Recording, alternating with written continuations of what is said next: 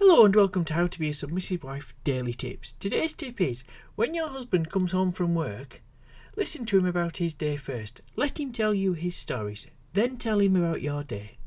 Make him feel special. The more special he feels, the more he will want to make you feel special.